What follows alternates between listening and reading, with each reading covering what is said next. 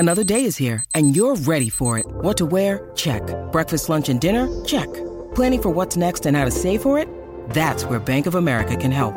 For your financial to-dos, Bank of America has experts ready to help get you closer to your goals. Get started at one of our local financial centers or twenty-four seven in our mobile banking app. Find a location near you at bankofamerica.com slash talk to us. What would you like the power to do? Mobile banking requires downloading the app and is only available for select devices. Message and data rates may apply. Bank of America N A, member F D I C. When you need mealtime inspiration, it's worth shopping Kroger, where you'll find over thirty thousand mouthwatering choices that excite your inner foodie. And no matter what tasty choice you make, you'll enjoy our everyday low prices, plus extra ways to save, like digital coupons worth over six hundred dollars each week. You can also save up to one dollar off per gallon at the pump with fuel points. More savings and more inspiring flavors make shopping Kroger worth it every time. Kroger, fresh for everyone. Fuel restrictions apply.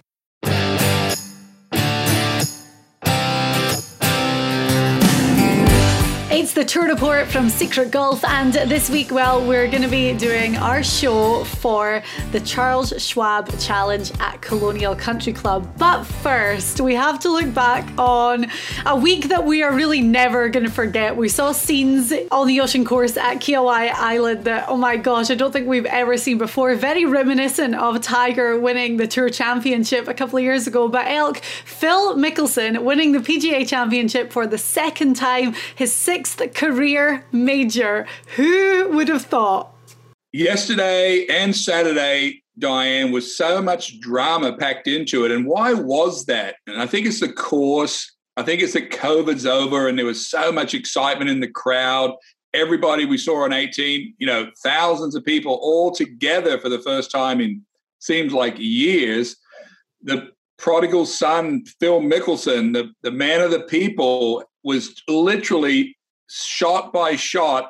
We're all thinking, could he let it go? And, you know, I, looked, I listened to Jack Nicklaus congratulate Phil this morning. He said, you did what you were supposed to do. And I always say to you, and I say to everyone on this show, W W J D, what would Jack do? And you know what? Phil Mickelson did about everything that Jack would have done. Very strategic, played the shots very carefully, hit the shots he had to, and basically wore down the guy that everyone thought was going to mow him over, Brooks Koepka. Mm-hmm. From a fan point of view, and from for anyone who loves golf, going to bed on Saturday night knowing that you had the final round of the second major of the year on an amazing golf course, stunning to look at, but it was a brute. You had Phil and Koepka in the final group. I mean, it was like the stuff that dreams are made of. And then when the guys got underway, it was blow by blow, advantage Phil, advantage Koepka, advantage Phil. It really was a roller coaster ride after three holes. So the key to Phil's victory, as you're saying, you know, Jack had praised him for that, is he didn't do anything stupid. He played his game, and even though mistakes were made, you know, bogey on seventeen, but by that point he has a two-shot lead standing on the tee on eighteen, and it was his. Well, this is easy for me to sit here and say it now, but Phil was very focused. We saw him take a lot more time than we ever have. I think he was trying to decide and commit to exactly the shot that he needed. And, you know, it became apparent to me, and I'm watching it with my family, that when he did miss a shot or he got himself in a little bit of trouble, he is so good with the bunker game, so good at pitching the ball. It was almost like I, t- I think I turned to Sam during the telecast and I said, I don't think, I think Phil can make a mistake or two and he can still win this tournament because he's so good around the greens. We saw him hole a bunker shot on the par three on the front nine. Um, we saw him pitch the ball, you know, up and down at sixteen to kind of seal the deal, three shots with two holes to go. Such such a cliche that he did everything he was supposed to. Well, of course he did. But, Diane, I know um, personally that there was so much pressure on Phil coming down the stretch, even though he had the crowd with him, he had the lead, he had the advantage, but there was just so much pressure. And it was awesome to see him just kind of do it at fifty. Yeah, and it's just exceptional timing, knowing that the U S Open kicks off in three weeks. It's the one major he hasn't won to complete the Grand Slam. He had an a, an invite to go and play. He doesn't need that now, of course, because he has this five-year exemption. And there's going to be so much hype around the fact that he can take that major form into the U S Open at Torrey Pines. However, we are going to see him back in action this week in the Charles Schwab. I cannot say it. Charles Schwab. So we're going to talk about him again on the show today. But I want to go back to one thing that you said on the Tour Report last week. And for a major, the cream always rises to the top. And you look at the five guys at the top of the leaderboard: Padraig Harrington, Shane Lowry, Brooks Koepka, Louis Oosthuizen, and then Phil Mickelson. These are all guys who have won major championships before, and it's just amazing how the pressure of being on that stage really affects some guys and really drives some to play their best golf. Yeah, and we talked a little bit, I talked a little bit on the show last week, what kind of player was going to do well last week at Kiowa? And I thought, and I felt like, and it proved to be right, that they had these longer swings that had a lot of rhythm to it. Even though Phil Mickelson's fifty years old, he probably has one of the longest swings out there. We see him take the club almost past parallel. And that helps a lot when you play in crosswind holes. Louis Oosthuizen probably has one of the purest swings of all. Uh, Brooks Koepka, yes, he has a fast tempo, and he did struggle on holes into the wind yesterday, and that's what cost cost him. Don't know how much he was affected by his knee. I think he was affected more by where the club face was, but that was me. But uh, Koepka, Koepka sort of plays a certain way. He likes to kind of smash the golf course and, and really attack it. And you know that as a competitor playing with someone like Koepka, that how do you beat a guy like that if he gets going? And, and it turned out that Koepka lost this tournament on about three holes where he had these two-shot swings, where he hit a couple of loose shots, got himself out of position. And at the end of the day, Diane, he was just he got he got snookered behind some of these bunkers in the you know in the rough. He made a, a lousy swing at the par five on the front, bad shot, the second shot at ten, and it cost him four strokes in two holes. And at the end of the day, it was too much. And and putting seemed to be his nemesis over the weekend, especially ten foot and in. It was just this horrible distance for him. And Uh, it was close, and it was a great, we had said, you know, it would be a great story if he did come on and contend and won after the surgery and the injuries and the rehab. But I mean, it's so encouraging to see him doing what he was doing over the course of the four days. Yeah, and he'll be back. You know, he um, he's an interesting case study on tour. You know, a lot of guys don't play good in the majors that should, and Koepka doesn't play good on the regular season and plays good in the majors. I prefer his model more than anyone's, um, honestly. And he said why, and, and it wasn't his thinking. Jack Nicklaus used to say, well, in a major, there was only about ten guys I had to beat. And Koepka, I think, said five. So uh, that's the way he thinks, and he, and he backs it up with his play. So yesterday wasn't quite his day, but uh, it was Mickelson's in, indeed, and it was uh, glorious at the end. It's one that we're definitely not going to forget anyway. And, uh, and by the way, Phil Mickelson's first P G A one, he beat me at Baltusrol on a Monday finish. So that kind of stung a little bit too, Diane. Although I did see you on T V yesterday. They they showed a highlight package and we were like, yay, there's elk. So an incredible P G A Championship. The course was spectacular. I mean, it was a beast, but we knew that going into the week. It offered up all the drama, and it was the most hooked I have been to a golf tournament in a really long time. Yeah, and I think, you know, we've talked a lot on our shows about Pete Dye, where we've been around, you know, the Players Championship, the New Orleans tournament. And didn't it seem like yesterday that the design was a very much part of this tournament and the way that he had designed this course? You don't think of it too much in other events. When you think of the Masters, for example, you don't think of these advantageous parts of the course because of the weather and the design. And it was very interesting to watch these guys try to work their way through the wind and then try to catch a break when they turned the corner and came back the other way. And and it was it was really nice mix of talented players playing against the elements on a on a pre-designed course to do exactly that, to really test them. Well, this week we're on to a very classically designed course in Colonial Country Club for the Charles Schwab Challenge. And well, we're going to handicap the field and tell you everything there is to know about this course because, Elk, you know this course inside out. Diane, I think I've played this tournament maybe twenty-five times. Twice I played it as an amateur when I was in college. Uh, yes, this course I know very well. It's a very much of a ball control course. We just got through talking about Kiowa, the longest course on tour, won by a fifty-year-old. We didn't talk about Patrick Harrington, another fifty-year-old that finished third. So does driving distance really matter on the on the tour, or is it just all about being solid? Well, this week it is going to be about all being solid. There's a lot of dog legs at Colonial, very narrow course. This was Hogan's Alley. This was one of his famous courses. I think he won five Colonials. And there's a certain style of player that does very well at this tournament, Diane, and it's all about being in play. Well, this tournament was the first one back after the COVID break in twenty twenty, and it was won by Daniel Berger. Last year, because it was the first tournament back, the field was the best it had ever been, and this year it's really the same. I mean, it's probably the second best field that they've ever had at this tournament. And we're going to go through the course. It's a very classically designed course.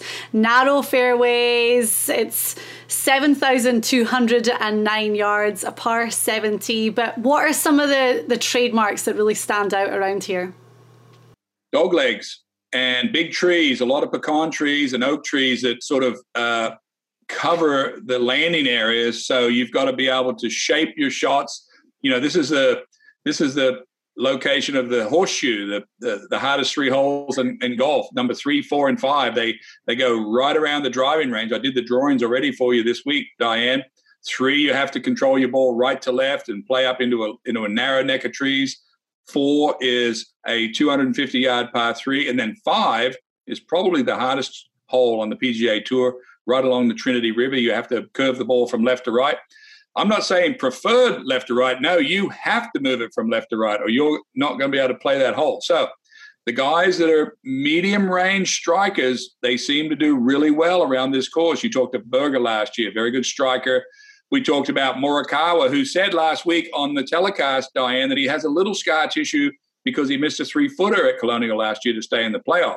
So I'm sure he'll be in our roundup this week as well. That's the interesting thing about this course, because number one's a par five and the second hole's a par four. They're two really easy holes to get started, but then you're bang right into the horrible horseshoe three, four, and five. Is this one of those courses? I mean, you don't usually see a stretch of holes like that on the front nine.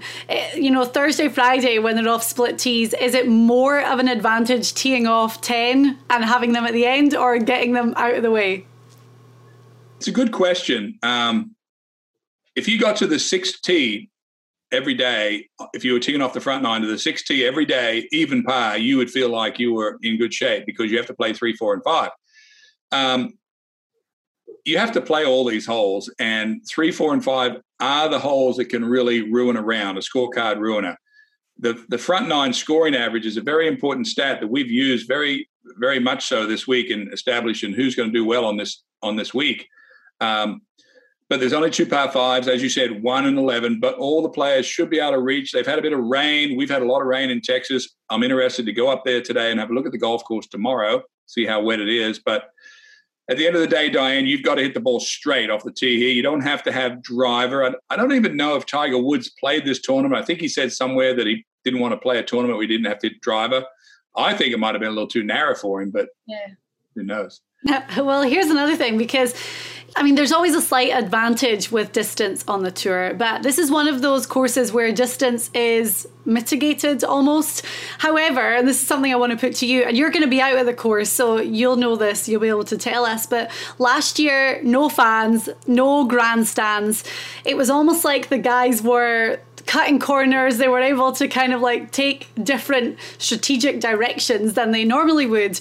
Is it going to be different this year with the course setup, having fans and grandstands and everything else that goes with it? So when they came back last year, Diane, with no fans, it was almost like playing high school golf. You know, you're out there with no fans at all. Uh, now, with all the fans back, Colonial, you don't cut corners really at Colonial. There's a few, but you get tangled up in the rough. And I know it's been wet in Texas. We've had a tremendous amount of rain. So that tells me there will be some rough. And, you know, controlling your ball out of the rough is, in Texas with Bermuda rough, is the hardest thing that possibly can happen. And that's why this course is famous, because you can't really do much out of the rough here. You can move it, but you can't control it. And that's the big, that's the big difference. And the greens here are small, aren't they? They're below average size on the P G A Tour. And this course does give up good scores because these guys, who, let's face it, they hit it great. Um, uh, you know, with wet conditions or firm con- firm conditions, it plays a lot different. We've had some rain. As I said, the greens will be quite soft, but uh, it's still all about hitting fairways at Colonial. And it gets windy at this course, and it's on a small undulating side hill piece of property right on the Trinity River. So it's just a wonderful place to play a game of golf. The crowd is totally embraced on the last hole. The eighteenth hole comes right by the clubhouse. All the people are aggregated right there around the eighteenth green, and it's one of the great settings of all time for the tour.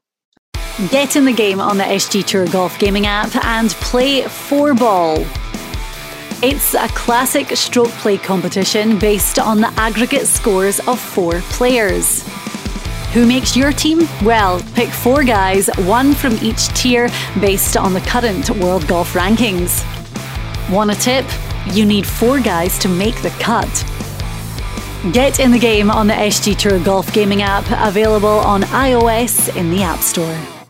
It's the Charles Schwab Challenge at Colonial in Texas this week on the P G A Tour, and we are here with our tour report. Elk, Ryan Palmer is one of our Secret Golf contributors, and this is his home course. Actually, we did loads of instructional content with Ryan, and this is where it was all filmed. Yeah, Ryan Palmer's been a long-time member at Colonial Country Club. His caddy is was the club champion, so... Do they have an advantage? Of course they do. And Ryan Palmer's had a good enough year that he is, I'm going to tell you now, he's going to be featured in our top ten, because this course takes a fair amount of local knowledge, Diane. So we are going to give you our top ten. We re-ranked the field. Um, just looking back at some of the past champions here, Daniel Berger won last year fifteen under par. Before that, Kevin Na, Justin Rose, Kevin Kisner, Jordan Spieth. Chris Kirk won in twenty fifteen. He's found a resurgence in his form of late. But um, always good to look back on the past champions. And Daniel Berger is an interesting one because he is defending. There was so much hype around Berger heading into the P G A Championship. I mean, he made the cut, but there wasn't really anything spectacular from him. He's becoming a hard guy to bet on, Diane, because he's very inconsistent. He's hot or cold. He's not consistent. Uh, Berger is a great striker of the ball. This will, he'll be a little bit feeling, you know, he had a decent week last week at the P G A, coming back to defend the tournament. This does suit him, of course, because, you know, he is such a good iron player and he knows how to play this course, and that's very important. Well, we mentioned him there because he does not feature in our top ten this week. But the guy at the top is definitely one of the young guns on the P G A Tour. And he was defending last week at the P G A Championship after winning at Harding Park in twenty twenty. Our number one this week is Colin Morikawa. Well, Morikawa lost in the playoff here last year. And, you know, he spoke last week at the P G A about any kind of, someone asked him about scar tissue and they said he didn't have any. And he said, oh, no, no, no, no, no, no. I do have some scar tissue. I missed a three-foot putt at Colonial in the playoff. But when you think about Colin Morikawa's game, Diane, you think about a straight hitter, a guy that's very much a ball control. Everything's organized with Morikawa. And, you know, he's he won the workday. He's gotten over a kind of a ugly putting stretch, and it seems like that has settled down. He had a decent week at the P G A.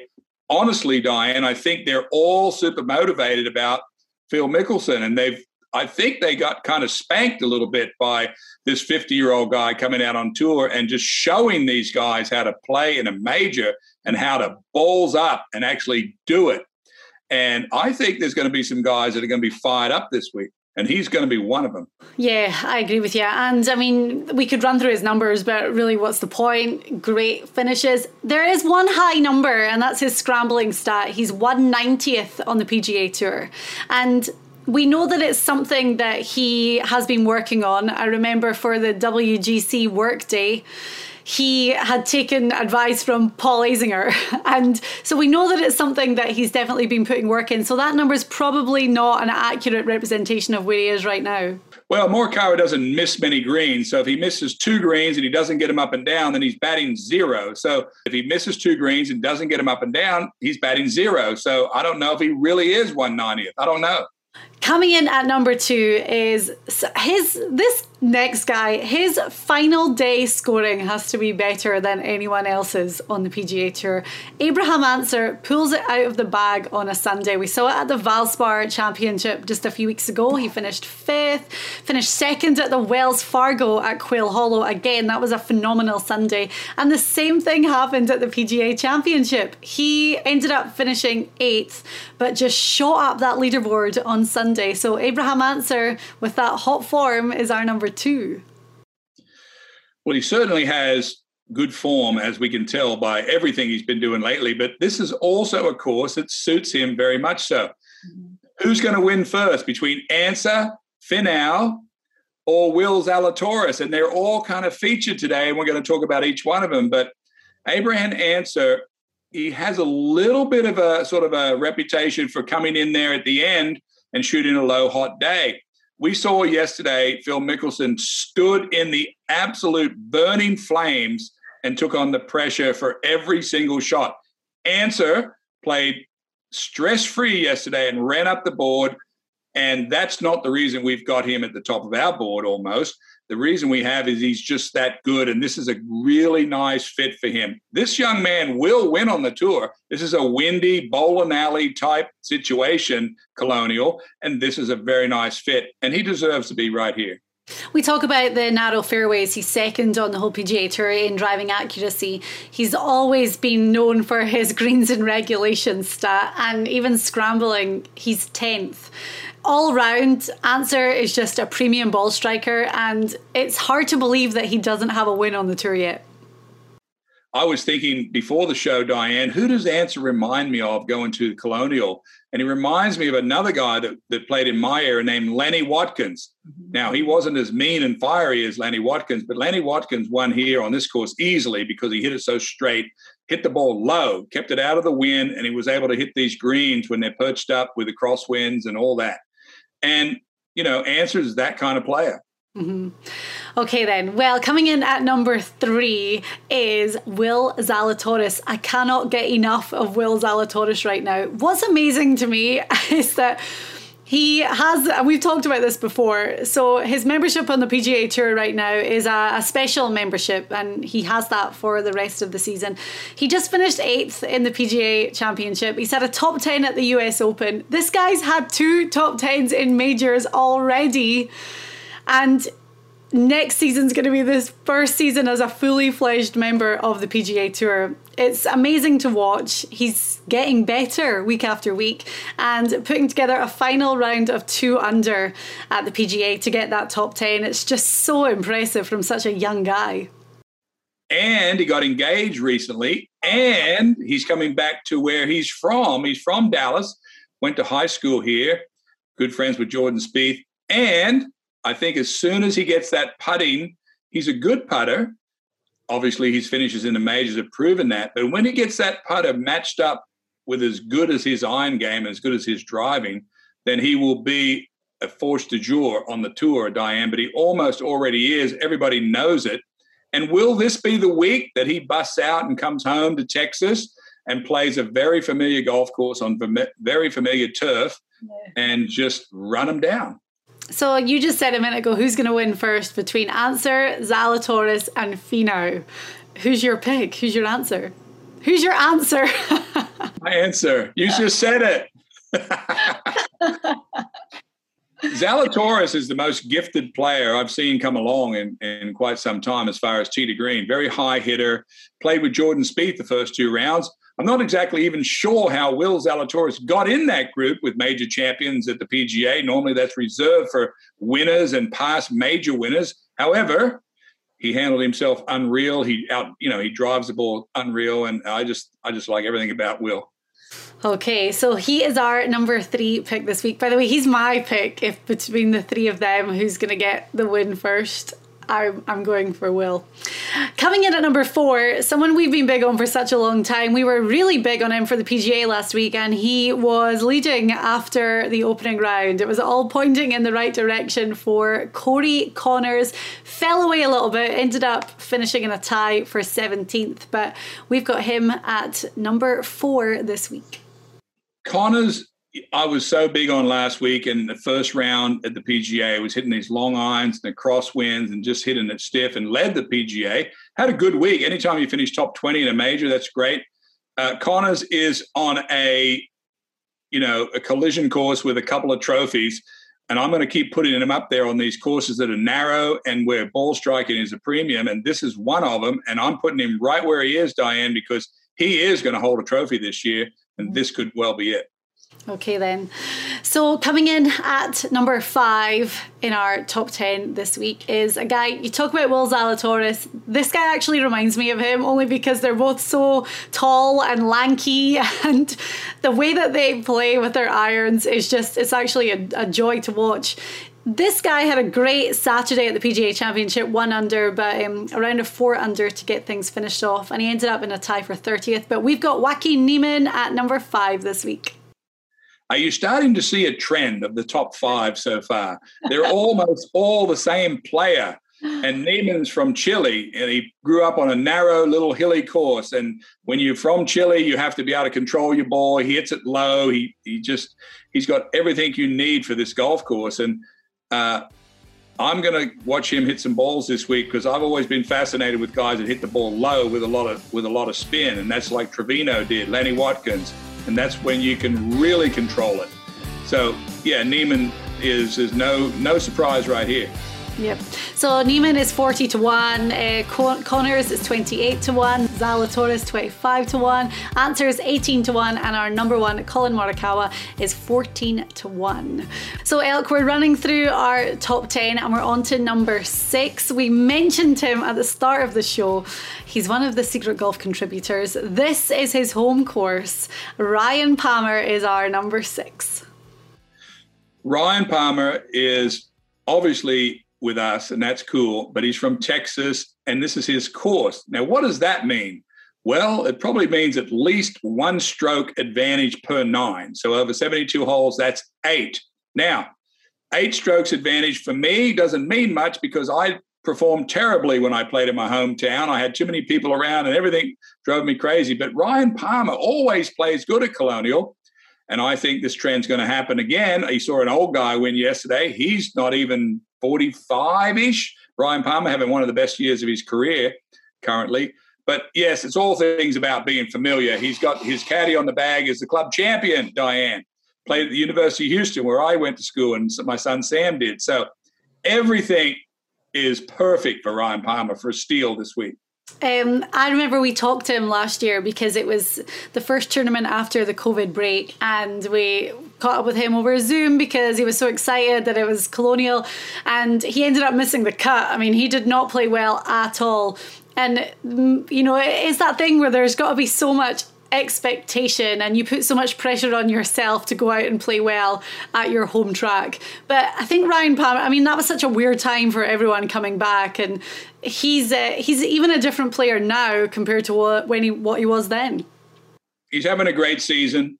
Um, he's a mature player, older, you know, older for this young group. So I just, I just, I put money down on people that it's their home course. I just, it's such an advantage. Like, I think of it, my own own home course, people come here from all over the place to play here, and they've just got no chance compared to what I know about this course. And I'm banking on that this week. Okay, so Ryan Palmer is seventy-five to one. The next guy, eighteen to one, and we, well, he had a good finish actually, ended up finishing eighth at the P G A Championship last week, really made a move over the weekend, but Tony Finau, could this be the week that Finau gets it done? Well, where do you start with Finau? You know, he, we all know that he's had a little bit of a dodgy putter. I think Phil Mickelson has changed the thinking on a lot of players, and I think Finau will sit if he's smart and think about what happened yesterday and how Phil Mickelson meticulously picked apart that course and what did it take him to do to win yesterday, we saw it on T V. Now, Finau does never seem to have any problems physically getting from tee to green. It's just maybe over the hump of the thinking about what he's got to do to win. So he deserves this ranking spot, Diane, and it's, maybe it's a lot of pressure, but I don't know. Maybe there's a way to let a, let a little of that pressure out with what he saw yesterday. I think the thing for him, um, we know the issues that he's had on the greens, but his accuracy stat is not good either. And um, we've already talked about the fact that narrow fairways this week, but we saw great play from him last week, and that seems to be something that, you know, we know that he's got the distance. He's always had the distance. He just needs to link it up to the accuracy a little bit more. Yeah, and I, I um I just think I've been on tour for thirty years, and I sometimes someone wins on tour, whether it was John Daly when he burst on the scene or Tiger Woods in ninety-seven when he burst on the scene. It tweaks everybody's thinking about what what's capable and what should they be focused on. And to me, clearly yesterday, Phil Mickelson, nobody's trying to copy Phil's swing today. Nobody's trying to do anything about him physically. They're all trying to tap into what was he thinking and how was he able to keep calm and how was he able to strategize himself around this golf course. And when he did get in trouble, he didn't freak out. He he just played his game and he was able to just get it done. And, and he, I can't express to you how much pressure that Mickelson took on. We all felt it on T V. Even Nick Faldo said, I'm nervous for him. We all felt it, but he was able to perform, and that's admirable. Mm-hmm. Okay, very well put. So Finau is eighteen to one, and we have him at number seven. We were saying this at the start of the show. There's so many guys that finished in the top ten that you didn't really, you kind of didn't really know what they were doing because the coverage didn't show them. Finau was one of them. You know, I, I was a little bit surprised to see that he finished top ten. And Scottie Scheffler is another. He finished alongside Tony Finau in a tie for eighth.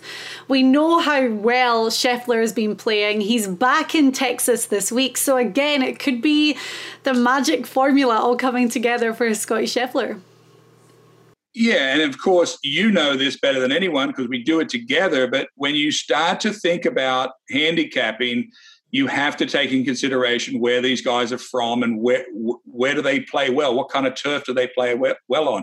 You just noted that Finau and Scheffler both finished in the top of ten, and I didn't know either. And C B S was very focused on the top of the leaderboard uh, last week, Diane, and rightly so. However, these two guys coming off a top ten in a major, I know what that feels like. I know how confident I would be about how well I've hit the ball at a very hard golf course last week, that is at Kiowa, and how will that overlay when I come to this one? These guys are already exempt into the U S Open. They won't be going through a thirty-six hole qualifying like a lot of other players in this field and being totally tired when the tournament starts this week from a thirty-six hole Monday, a Tuesday practice, and a Pro-Am Wednesday. Think about that schedule before they start Thursday. So these two guys, Scheffler that is and Finau, they'll be feeling very confident. They'll be looking to birdie the first hole. Easy par five. It'll feel like nothing compared to Kiowa. Okay. So we have Scottie at twenty-five to one in at number eight. At number nine, it's Joel Dahmen. I I mean, we love Joel Dahmen. He's such a character on the P G A Tour. It'd be very hard not to love him. He got his debut win in Punta Cana earlier this year. It was very windy in Punta Cana. You know, we saw the wind last week at Kiowa. You know, he made the cut, ended up finishing kind of down the leaderboard. But with a little bit of wind expected in Texas, Joel Dahmen deserves his place in that top ten. We've watched Joel Dahmen since he won a month ago or so totally reinvent himself. He was sort of this self-deprecating golfer guy, and now he's associating himself with Phil Mickelson. They played together at the uh, the Wells Fargo. Uh, he's elevated his own thinking about himself, and I'm watching him evolve in my in front of my very eyes, Diane. He shot four under on the front nine at Kiowa on Saturday. Didn't finish out the tournament uh, exactly the way as things is planned, but he is, in my mind, turning into a new style player. He knows where he sits on the tour.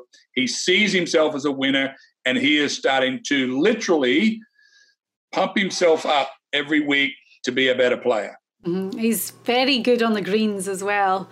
So Joel Dahmen at number nine, eighty to one this week. And then completing our top ten is, well, the guy that's going to be number one on a lot of people's radars this week. We have him in the top ten because he has to be in the top ten. But Jordan Spieth, why have we got him far down instead of being up near the top of our re-ranking this week? Well, as you know, if you watch this report, you would have known that I had Jordan Spieth very high last week on our board. I think he was number two because of his chipping. And you think about Phil Mickelson yesterday, how well he was able to control the, his game around the greens. I mean, Phil is not as good a putter as Jordan Spieth, but he did it for the week last week. Jordan's just as good a pitcher of the ball. So, but last week, Jordan putted terrible. We saw him miss a couple of two-footers. Was that concentration? Was it out of focus? What was it? And that's why we've got him on the slide just a little bit, Diane. But going back to Texas, always going to give Superman a little kryptonite here. He knows how to play this course. He's won the Colonial before. This is a very nice setup for Jordan, even though he's a little erratic off the tee. He's a little erratic with his talking, with his caddy. He's it getting works. a little bit, I think he's getting worse, and he's just judging everything. And I'm watching all this, and I'm saying, just simplify it. Get back to Texas. Get on a course where you know what to do. You don't have to ask your caddy anything. I um, I was following along on uh, Twitter, especially on Thursday and Friday, and Jordan talks more and more. He's always been known for having conversations with Michael on the course, but he is talking more and more. Is that, is he overcomplicating it? Is that a sign that he's so in his head that he almost has to verbalize it and get it out? Well, we always we always say on tour, the best thing to do is be like Mister Aerosol, little squirts of squirt. Get whatever's in there, get it out. If you want to totally berate your caddy, get it out, and then move on to the next hole. Don't hold it in, whatever you do. I don't know if that's what Jordan's doing or not, but I know this about Jordan. Uh, he is an incredible competitor. The only thing that holds him back is his physicality, whether he's swinging bad. Look, he doesn't have a great grip. That pinky finger hangs out and his arms up, and he's got a chicken wing on this side, and he's got all this stuff going on. But he has fought his way out of this mess that he had himself in. Won in Texas this year, had a good Masters, played decent last week. You know, he's got a show, Diane. This is he's got a shot this week. It's just a matter of how much he can, fat he can trim off this fatty piece of meat that he's working with and called his his game. Well, he won here in twenty sixteen at seventeen under par. So a very familiar track for Jordan back in Texas. He is by far the bookies' favourite this week at nine to one, and we have him at number ten. So our full top ten for the Charles Schwab Challenge: Colin Morikawa, Abraham Ancer, Will Zalatoris, Corey Conners, Joaquín Niemann, Ryan Palmer, Tony Finau, Scottie Scheffler, Joel Dahmen and Jordan Spieth. Still to come, well, we're going to go through our sizzlers, guys that really make some big jumps up in our re-ranking this week, and we have great odds for these guys. There's also two big names in the field that we haven't mentioned, so we're going to talk about them next on the Tour Report. Play Money Grabber on the S G Tour. Instead of strokes, it's all about the cash. You pick a team of four players, one from each tier, and scoring is based on the money that your team wins. Your guys missed the cut? No problem, you're still in the game. The S G Tour Golf Gaming app, available on iOS in the App Store. It's the Tour Report from Secret Golf. Thank you for watching. Our handicapping show this week for the Charles Schwab Challenge at Colonial. So, Elk, we've gone through our top ten, and there's two stars of the show who we haven't mentioned yet. And, well, the first one is number two in the world. Coming off a missed cut last week at Kiowa Island, I watched his birdie attempt on eighteen to make the cut, and the ball missed by a quarter of an inch. But Justin Thomas, what did you see in J T last week and over the, the last couple of weeks, really, to not put him in our top ten? Well, you did mention that putt he had on eighteen, but that was a putt to get to five over, a score that we did not think that Justin Thomas would be on. Yes, Diane, he's a little bit off the boil. He drove it poorly last week, like thirty percent of the fairways. We know from watching the golf yesterday that if we just overlaid thirty percent in our mind playing at Kiwa, if you and I went and played and we hit thirty percent, we would have a terrible week also. But he's been off a little bit, Diane, for about a month now. You think he finished last in putting at Innisbrook. He putted poorly at Wells Fargo. He had a good last day of putting. Uh, missed the cut last week. And where is J T in his game? We know he's a hard worker. We know he's right there with his father working. We talked about Dustin Johnson being off the boil. We talked about Bryson DeChambeau last week being off the boil. We've sort of predicted that. And we watch these trends. Justin Thomas's best club in the bag is the driver. He doesn't necessarily need it this week, but I've got him out of the top ten, or we have him out of the top ten this week, Diane, just because everything just doesn't feel right here. Yeah. Remember a couple of years ago, he was injured and he had to take a few weeks off. He couldn't full swing, so he worked really hard on his putting, and he said he became obsessive with his putting, so much so that it started to go the opposite way, and when he came back out, the putter was letting him down. He said he almost had to go back and like simplify it a little bit more. With that being like the red mark on his scorecard right now, do you think that he's in that kind of like obsessive phase of working on it and and trying to get it perfect? Well, one of the things that's interesting about the young players is that we didn't have on tour is they have all this technology they can look at. They know, for example, if Justin Thomas comes in from golf and says, Dad, I missed ten putts to the right, they can get on, you know, Sam's putt lab and see that the face is open one or two degrees, and they can they can get that information they need straight away. And it's always a degree or two with someone like Justin Thomas. And they have to get on a physical fix that fixes that. And then they have to fix it. And then they have to get some feel into that. And then they have to see a result so they can multiply and duplicate it. That's how it goes on tour. Once you make a change, you have to prove it to yourself under pressure, and then you can duplicate it. It's like a Xerox machine.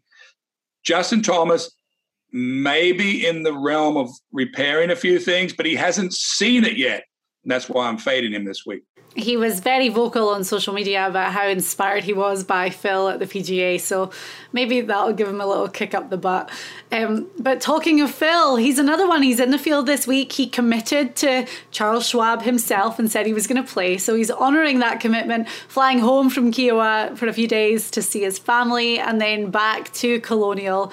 But what do you think about Phil's chances of going out there and uh, winning two weeks in a row?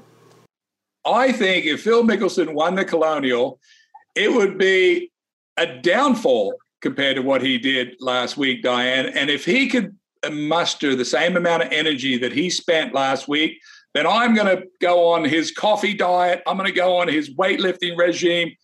I'm going to do everything because I don't think it's possible physically. Mentally, he'll be confident. He'll be swinging free. He'll be having fun.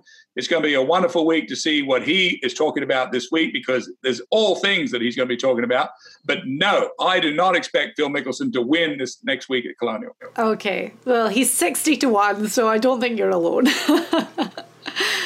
Right, we're going to move on to our sizzlers. We've got three guys, really great value. I mean, we're talking good odds this week, and they really make big jumps up in our re-ranking. The first one is one of our Secret Golf contributors. We know his game really well. Not only that, but we track him week after week. He's one hundred to one. Uh, everything's looking pretty good for Patton Kizzire.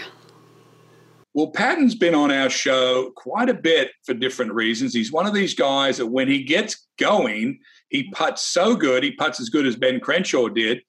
And interestingly enough, Diane, he's had two fabulous final rounds in Texas this year. He shot sixty-four, I think, in San Antonio, and he shot sixty-three two weeks ago at the Byron Nelson. He will be sitting at home absolutely kicking himself that he didn't play well enough to be in the P G A, and he will be ready when he comes here to this tournament this week. And Patton Kizzire is one of these guys that when he gets the putting as good as I know he is, and that's what brings on these sixty-threes and sixty-fours, then he'll be just ready to go. Yeah, and um, as you say, his his putter is hot. He's eighth on tour for putting average and finished third at the Byron Nelson just a few weeks ago. With Patton, I always feel like he gets on these streaks where he plays well, and he's on that streak right now. We know that a couple of years ago we spoke to Patton and he was just all over the place, and he said that he actually watched old Secret Golf videos of Jackie Burke, and that really helped him a lot, and he immediately saw this kind of uprise in his performance. He's been a little bit up and down, but he's definitely on this kind of good even keel right now. He's at a very good spot in the FedEx Cup. Uh, he's got his ticket for next year. And a lot of the mindset for, I'm going to call Patton the sort of a mid-range player, top sixty player. How does it, how does a top sixty player get in to be a top thirty? That, that, that has to be where his focus is. So it actually helps him at this point streamline it. A lot of this handicapping that we do, Diane, has to do with the balancing act of where are they in their lives? Where are they in their tour life? What's going on in their life? Where's their swing? Where's Justin Thomas? Where's Jordan Spieth? Where's Patton Kizzire? Those three guys, I mean, if they went out today, you'd almost bet on Patton for a one-day, you know, one-day run. So I've got him on the sizzle this week, Diane. Okay, well, our next sizzler is someone that you're really hot on this week. He's one forty to one. I've been big on this guy a lot on our shows. I've had him as a dark horse a couple of times. Uh, one time he did very well for me, but Matthew NeSmith. He's got two top tens this year already, and his numbers are pretty good. Why are you big on NeSmith this week? NeSmith is a friend of a bunch of people that I know, and they know this kid, and they've been telling me about him for quite a while now. The interesting stat that you speak of there, Diane, is number four in greens and he- greens and regulation on the tour. So what does number four mean when you bring that to Colonial? That means that you're going to be almost one of the favorites, and we're looking at him sitting. What is his odds on young Mister NeSmith this week? one forty to one. Well, there you go. You've probably got the, the best striker of the ball, one of them, of a guy that you haven't heard of before. We're always looking for that guy, that Will Zalatoris, uh, you know, Abraham Ancer, before they were those guys. And um, his finishes, he finished seventh at the Waste Management. He finished eighth at the Shriners in Vegas.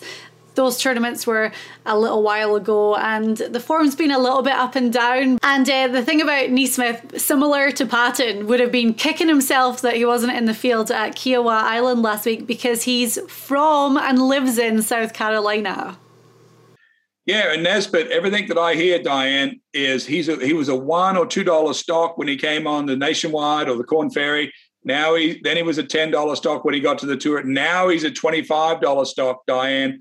The word is that he's got room to grow to be a one hundred dollar stock. So that's why he's on the sizzle list this week at the Colonial. Right, he's our second sizzler. And our third, well, you talk about Phil Mickelson being the people's favourite. This guy is up there too. And another one, he finished fourth at the P G A Championship last week. His first major appearance. Very impressive play, especially on the greens, from Harry Higgs. Yeah, I love this guy just because he looks like uh, Mister Everyone, Diane. And I saw he tweeted Phil Mickelson last night, say, hey, buddy, how about we play a practice round next year at Augusta, considering Harry Higgs probably yesterday qualified for Augusta. Maybe he's at top five that gets in Augusta from the P G A. Anyway, Harry Higgs is going to Augusta by his tweet. But he's lost about twenty pounds, Diane. Uh, I saw that. He slimmed up a little bit. But when you handicap golf, Diane, we've got to ride someone that just played the hardest course, probably on the tour in the last couple of years. He's going to arrive in uh, Fort Worth with a ton of confidence, probably sealed off his tour card for the year. And what will Harry Higgs do this week? Well, he'll probably get himself in the top ten again. If not, maybe knock off that uh, plaid jacket. Or remember, think about Harry Higgs with that plaid jacket with those big glasses, dying now. That'll be something. That would be very cool. He did play great, and um, he's entertaining to watch too. I couldn't believe that the P G A was his first major, and to to say, you know, we always talk about the fact that these performances in majors just mean so much, and to finish in a tie for fourth in his first one, the confidence that he takes from that, plus the fact, looking at his numbers, he's twelfth on the whole P G A Tour for putting average, so it's an amazing stat. Well, you wouldn't know this, but when guys lose twenty pounds, Diane, they think they're even sexier than Harry Higgs. Everyone talks about Harry Higgs being sexy, so think how sexy he feels. So he is just going to be walking down the fairways at the Colonial. Well, just to note, this is you talking about Harry Higgs being sexy, not me. I'm talking about everyone. I'm talking about him talking about him. Okay, okay. Right, so our three sizzlers this week, Patton Kizzire, Matthew NeSmith, and Harry Higgs. Right, Elk, we know that you're going to Colonial this week. You're going to spend time with the guys, catch up with the Secret Golf team. Are you looking forward to it? I will, and you know, maybe we should schedule something tomorrow where uh, I get on my cell phone and give you the updates of what's going on up there. Right, well, have a great time. When's the last time you actually attended a P G A Tour event? Long time ago. I was with you at yeah. the, the Players Championship, COVID, on the on that on that week. That fateful, that fateful week. Right, well, we will uh, we'll definitely hear from you about your time at Colonial. Enjoy it. Thank you. Well, now we're on to the final part of the show, and it's the dark horse picks this week around Colonial Country Club. The guys with the high odds, who's going to go out there and do it for us?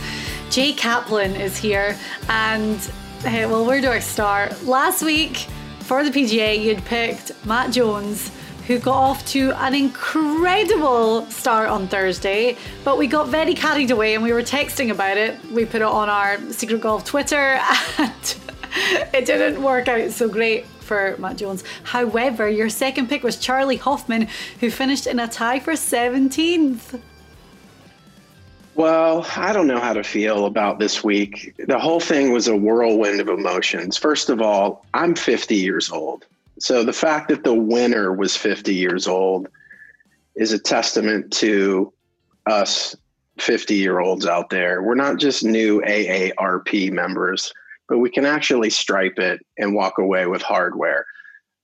On the flip side, um, I think five holes in, I sent you a text that Matt Jones was five under, and I was like, I'm going to win this thing, and I'm going to be the fifty-year-old hoisting the trophy this week. And then not twenty-two minutes later, he was two over. Yeah. I mean, he literally, and I think what's happened is you and I talking junk to one another caused him to play. Obviously, we have an impact yeah. on the way the un- the golf universe works. So, Matt Jones, I know you're out there watching because we're big fans here. Sorry, dude. Maybe yeah. next next next week or next year or whatever. And then Charlie Hoffman's been playing great golf mm-hmm. for uh, a good solid month. He finished second at Valero. He's and actually it finished T seventeen. He actually fell away the last four holes. Yeah. So I I would have liked to see him finish a little bit higher, but he did hook us up. So thanks, Chuck. Yep. And uh, I think Charlie Hoffman and Matt Jones are definitely two names to look out for this week. However, they are not our dark horses. By the way, mine last week was Ian Poulter, who did make the cut and ended up finishing like thirtieth, maybe. Yeah, time I'm for sure. Yeah, good. I'm sure by him making the cut, he ran out and bought a new Ferrari to celebrate. I'm sure he's ecstatic. Okay, well, we have three dark horse picks. I have one and you have two. I'm going to start with mine this week, actually, only because sometimes um, I have to change up my strategy and just go with the name that jumps out. And today, everything is telling me to go for the twenty fifteen champion of this event, Chris Kirk.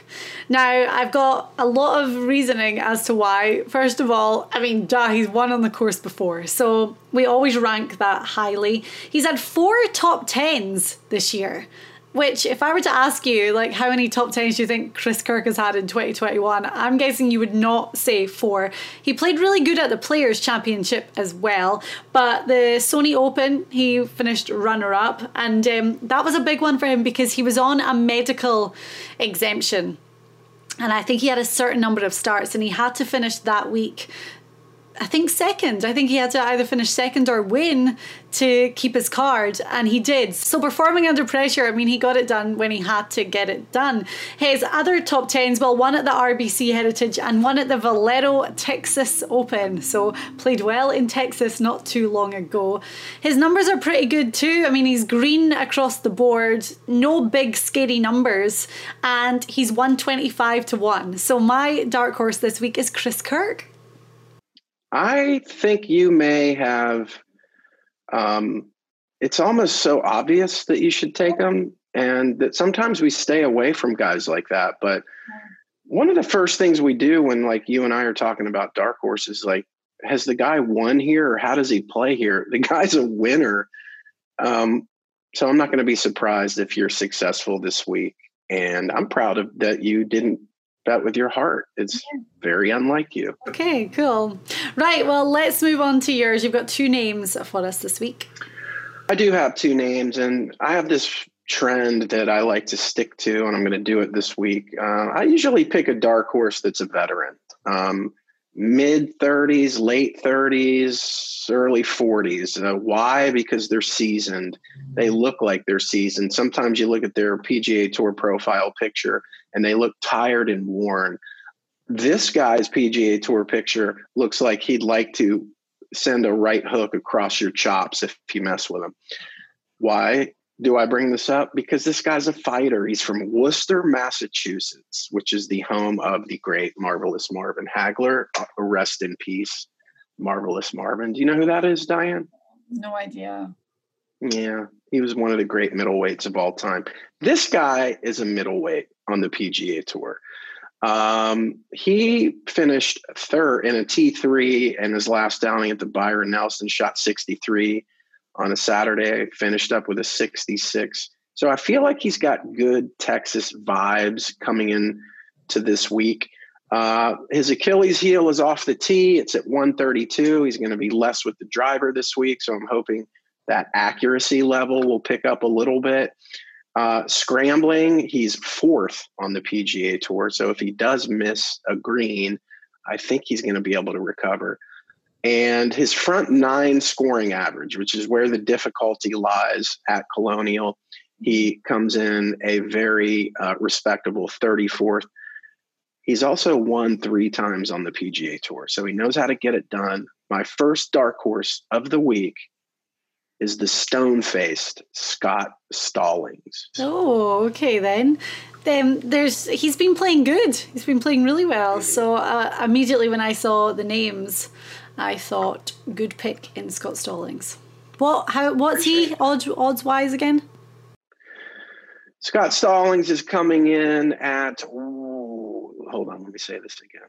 Oh, this better be Scott Stall. Yeah, Scott Stallings is coming in at one ten to one in okay. Vegas. So pretty good odds for a guy that is feeling good about himself and is feeling good playing in the state of Texas. Okay. Good. Scott Stallings is your first one. Who's your second? My second one is coming in at two fifty to one. So he's a darker dark horse this week. And one thing I really like about this guy, ranks third off the tee with driving accuracy on the entire P G A Tour. That's a huge statistic. So he's going to be Uh, off to a good start on almost every hole this week. This is another former winner. This is another guy about late thirties, thirty-eight years old. So he's been through trials and tribulations on tour. I think he's going to be motivated by what he saw over the weekend from Phil Mickelson.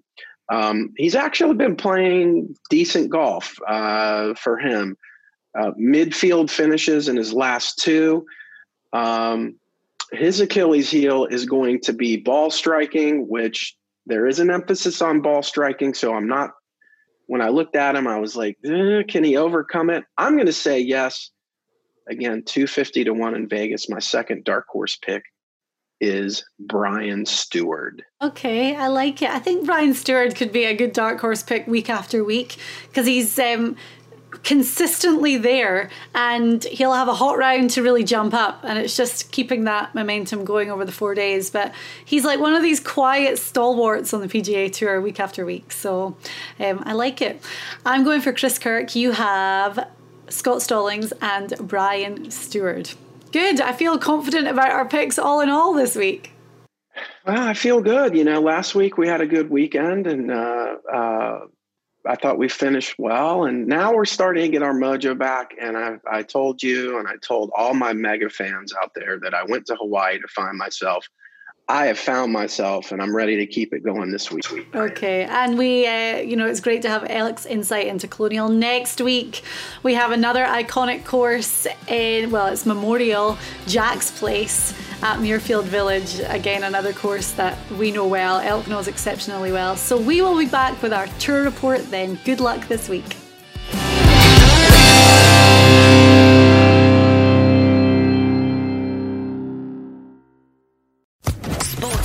Podcast Network.